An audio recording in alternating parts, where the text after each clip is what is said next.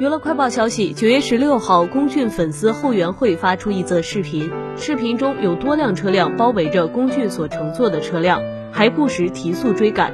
后援会在配文中呼吁粉丝不要跟车。下着大雨的阿那亚晚上，各位真的不必如此努力跟车，影响工作安排事小，彼此的安全第一，不是吗？同时还透露，龚俊原定的工作计划被迫取消，但已安全到达住处。请粉丝放心。